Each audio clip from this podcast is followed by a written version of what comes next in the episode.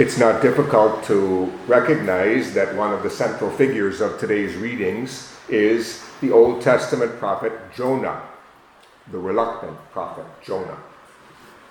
Before we turn to Jonah, though, I'd like to uh, recall what we learned on Sunday. Remember, after Jesus was in the desert for 40 days and he defeated Satan and his temptations, he began his public ministry and he began by calling people to repent and believe in the gospel. Remember that. End of, end of Sunday's gospel. Repent and believe in the gospel. The very first message of Jesus after his the testing in the desert. Repent and believe in the gospel. And that was already familiar to us because it was echoed on Ash Wednesday, one of the options for the imposition of the ashes is exactly that repent and believe in the gospel. The other one is remember that you are dust, and unto dust you shall return. But repent and believe in the gospel. So th- this uh, shows the two fundamental uh, works of Lent repentance on one side, believing in the gospel on the other. So repentance turning away from sin, sorrow for sin, rejection of sin, leaving sin behind, dying to sin, or letting the sinful parts of our life die, or putting them to death. Repentance. It's, it's a work, it's a decision, it's, it's a project to repent. It's important. You know, the traditional uh, language of the act of contrition that people use in the sacrament of confession. Oh my God, I'm heartily sorry for having offended you, which is sometimes misspoken, especially by the young people. Oh my God, I'm hardly sorry. I'm hardly sorry. I'm, no, no, no, not that sorry at all. That's why the new, the new translation is, my God, I'm sorry for my sins with all my heart. That's repentance. To be sorry with all my heart. I, I reject what I have done. Then the other side, believe in the gospel, because in the positive side, the, the act of faith, faith which is not just a, an intellectual exercise, but a whole reordering of our life, because what we believe determines how we live and how we behave. Faith is not just in words, but also in deeds. So in Lent, we talk about putting our faith into practice by acts of charity, almsgiving. Okay, so these are the two things uh, the repentance and, and faith. It's kind of like, or it corresponds to dying and rising. Death to sin, rising to new life. Repentance and believing in the gospel. Okay, so that, that's already the kind of the foundation of this whole season. Then we get to today's readings, and we are reminded that even though repentance is important and a constant requirement, it doesn't happen that much. It's not that easy to get people to repent. Jesus, from the very beginning of his public ministry, is calling people to repentance and they don't respond. So, here we have today's gospel. Jesus is attracting another huge crowd, and he says to them, This generation is an evil generation. What is he?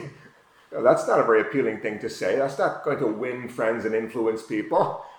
He doesn't just smile and uh, tell everybody that they're fine. He tells them they're an evil generation. It seeks a sign, but no sign will be given it except the sign of Jonah. And then he mentions Jonah again two more times. Now, this is familiar language to us, but if we stop a little bit and think about it, it's very strange to pick out of, out of all the figures of the Old Testament that Jesus could have referred to he picks out Jonah. He's like the least appealing of all of the prophets. He's the, the worst. He doesn't even want to do the will of God. He has to be practically forced. I mean, Jesus could have picked out the sign of Moses, the sign of King David, the sign of Abraham, the sign of whatever, Ezekiel, or gosh, anybody. Pretty much anybody. Any of the great men of the Old Testament. But he picks out Jonah. And then today's first reading is a selection from the book of Jonah, the, the good part of the book, the effective part, where Jonah actually does what God says, and it has extraordinary impact on the people of Nineveh. Let's look at that for a moment. It says here that uh, God called Jonah a second time. Remember, the first time he refused. So he called him again after he spent his three days in the fish. And uh,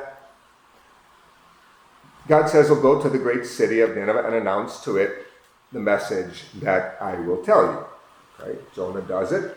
What's the message that Jonah proclaims? 40 days more, and Nineveh shall be destroyed. Again, one of those messages that you just don't think would be very appealing to people. It's not going to make friends. It says that Nineveh was a, an enormously large city. Naturally, I think of Metro Manila because we live, we live in an enormously large city or an enormously large metro area, Mega Manila. Imagine if someone came along,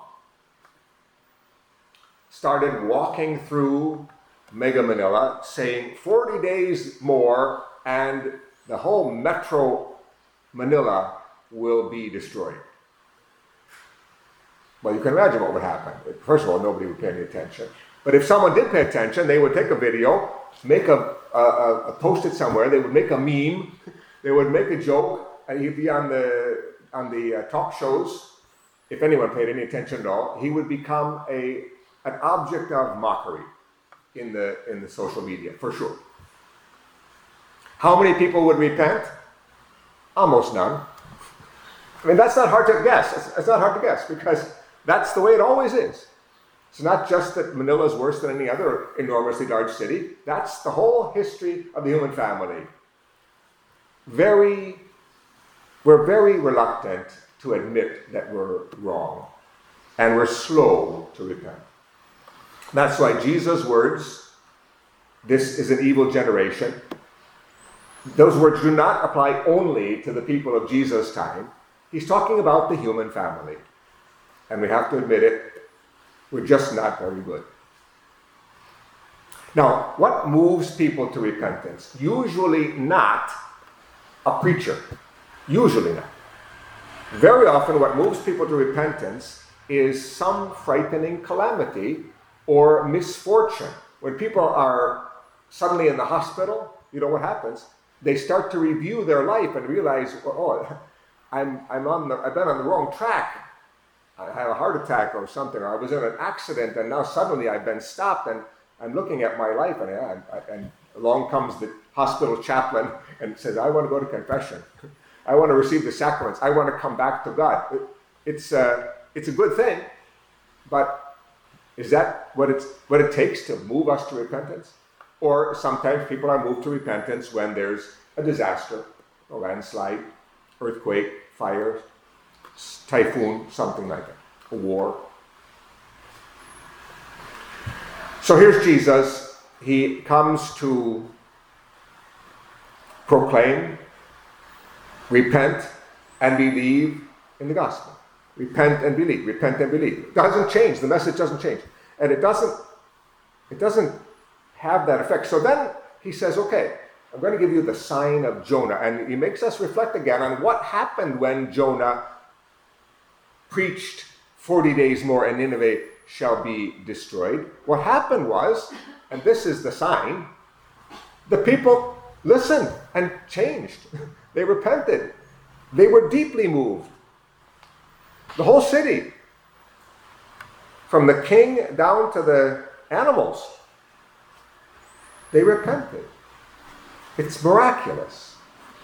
It's, it's, it's greater effect than, than the, some of the great signs of the prophets of old.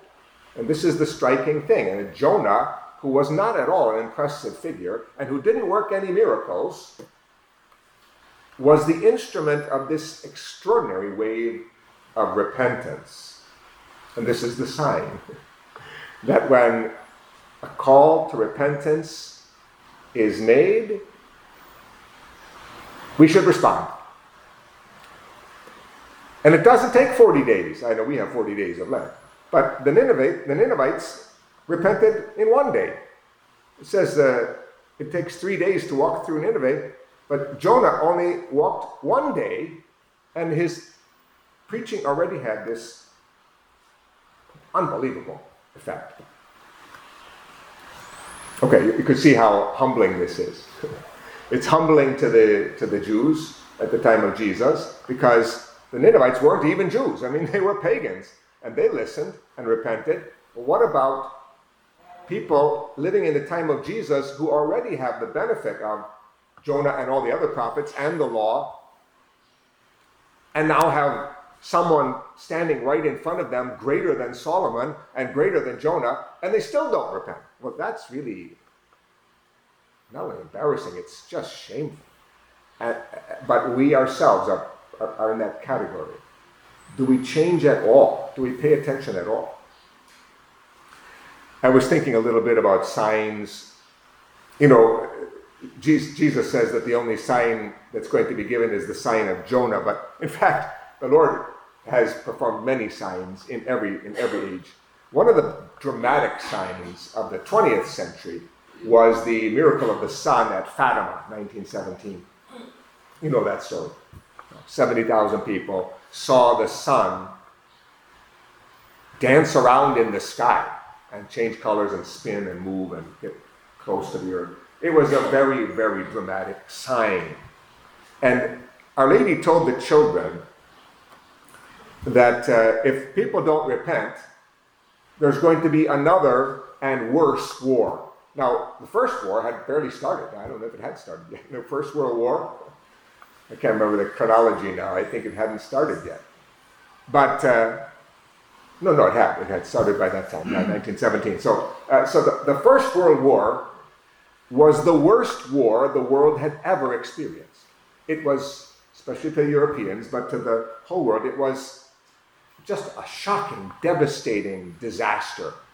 And that's why they called it the Great War, the World War. It was the war. It was the war to end all wars. And along comes Mary and says, Well, if people don't repent, you're going to get a worse one.